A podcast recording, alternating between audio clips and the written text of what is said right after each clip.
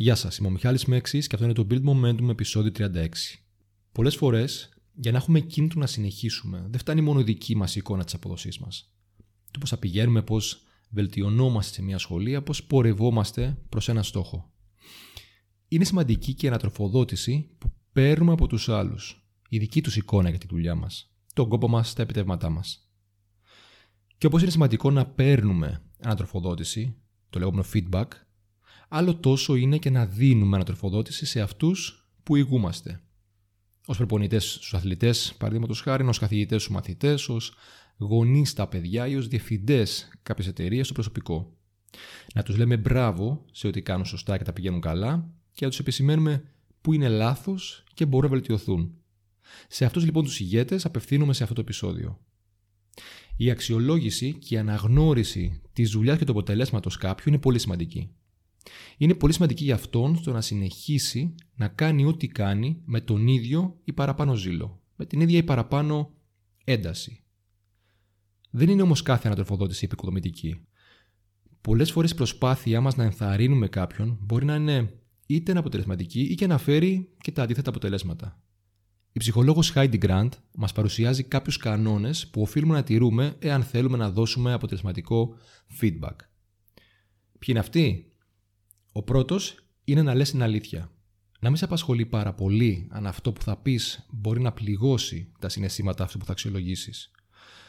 Το να πεις σε κάποιον δεν ήταν δικό σου λάθος ή έκανες ό,τι καλύτερο μπορούσες, μπορεί να μην τον πληγώσει συναισθηματικά, αλλά σίγουρα θα τον κάνει να νιώσει αδύναμος με το να του παίρνεις την ευθύνη από πάνω του, τον καθιστάς και ανίκανο να κάνει κάτι για να βελτιωθεί, να αλλάξει, να βρει άλλους τρόπους, να προσαρμοστεί, αφού ουσιαστικά θα πιστεύει ότι η αποτυχία, παραδείγματος χάρη, η ανεχόμενη αποτυχία, δεν οφείλεται σε αυτόν. Ο δεύτερος κανόνας είναι να είσαι συγκεκριμένος. Δεν φτάνει να ενθαρρύνεις κάποιον και να του δίνεις θετική αντροφοδότηση.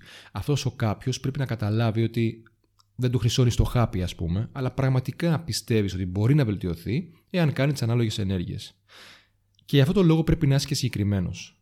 Πρέπει να είσαι συγκεκριμένος για το πρόβλημα που υπάρχει και για τις ενέργειες που μπορούν να το βελτιώσουν, να το λύσουν. Ο τρίτο κανόνας. Όταν επενείς κάποιον, θα πρέπει να είσαι ή να φαίνεσαι ειλικρινής. Οι πολλές υπερβολές δεν χρειάζονται. Είναι πολύ πιθανό να οδηγήσουν τον μαθητή σου, τον αθλητή σου, το στέλεχος εταιρείας να θεωρήσει ότι είναι απλά λόγια και ότι δεν σε αντιπροσωπεύουν και εν τέλει να χάσει την εμπιστοσύνη προς το πρόσωπό σου. Αυτό μπορεί φυσικά να φέρει αντίθετα αποτελέσματα στην απόδοσή του. Τέταρτος κανόνας. Να ενθαρρύνεις κάποιον και να τον επενείς για αυτό που κάνει, όχι για αυτό που είναι. Η ανατροφοδότηση πρέπει να εστιάζει σε πράγματα που αυτός που τη δέχεται μπορεί να ελέγξει και να βελτιώσει. Τέτοια είναι η δουλειά, η στρατηγική, η θέληση και όχι σε μια ικανότητα που μπορεί να έχει παραδείγματος χάρη έμφυτη, γιατί αν σε κάποιο σημείο της πορείας του αυτό το αλέντο δεν είναι αρκετό για να γίνει η δουλειά του, τότε δεν θα έχει τρόπους να προσαρμοστεί και να τα απεξέλθει. Θα σηκώσει τα χέρια ψηλά, θεωρώντας ότι είναι απλά πέρα από τις δυνάμεις του. Ο πέμπτος κανόνας. Προσπάθησε να μην συγκρίνεις τους αθλητές σου, τους μαθητές, ε, τα στελέχη με συναθλητές ή συμμαθητέ ή άλλα στελέχη όσον αφορά τις επιδόσεις τους. Προτίμησε να συγκρίνει την τωρινή τους απόδοση με μια παλαιότερη και να χτίσεις πάνω σε αυτό την όποια βελτίωση μπορεί να χρειάζεται. Έτσι και πάλι, όπως είπαμε και στον προηγούμενο κανόνα, αυτός που παίρνει το feedback, την ανθρωποδότηση, θα καταλάβει ότι δεν έχει να κάνει με μια fixed ικανότητα που υστερεί έναντι κάποιου άλλου, αλλά μια ικανότητα που μπορεί να βελτιώσει μέσα από τη δουλειά του. Ο έκτο κανόνας είναι να μην οδηγεί τον αθλητή σου να δουλεύει μόνο για τον έπαινο, για μια εξωτερική αναγνώριση, για το δικό σου μπράβο. Υπενθύμησε του τον λόγο που αγαπάει αυτό που κάνει, π.χ. το άθλημά του, τις σπουδές του, τη δουλειά του. Δεν θέλεις κάποιον ο οποίος παρακινείται εσωτερικά, δηλαδή κάνει αυτό που κάνει επειδή του αρέσει, του αρέσει αληθινά, να αρχίσει να το κάνει μόνο για εξωτερικούς παράγοντες, όπως είναι τα καλά λόγια και η έπαινη. Και ο τελευταίος κανόνας, να είσαι αληθινός. Η ανατροφοδότηση που δίνεις να αναφέρεται σε εφικτούς στόχους. Να μην υπερβάλλεις ένα βαθμό που μπορεί να κάνει το μαθητή σου, παραδείγματος χάρη, να πελαγώσει. Δεν χρειάζεται να πεις σε ένα μαθητή ότι είναι για το Harvard ή σε έναν αθλητή ότι θα βγει πρώτος στο παγκόσμιο, εάν δεν είναι αν αυτός δεν είναι όντως ένας εφικτός στόχος. Και πάντα ο στόχος που θα αναφέρεις στο feedback σου θα πρέπει να συνοδεύεται και με τους τρόπους ή τον τρόπο που μπορεί να γίνει αυτός εφικτός.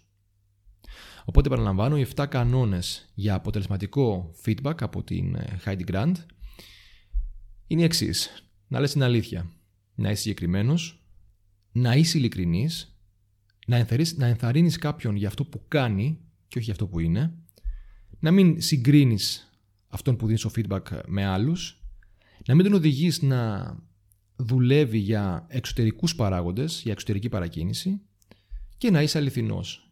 Η αντροφοδότηση που θα δώσεις να αναφέρεται σε εφικτούς στόχους.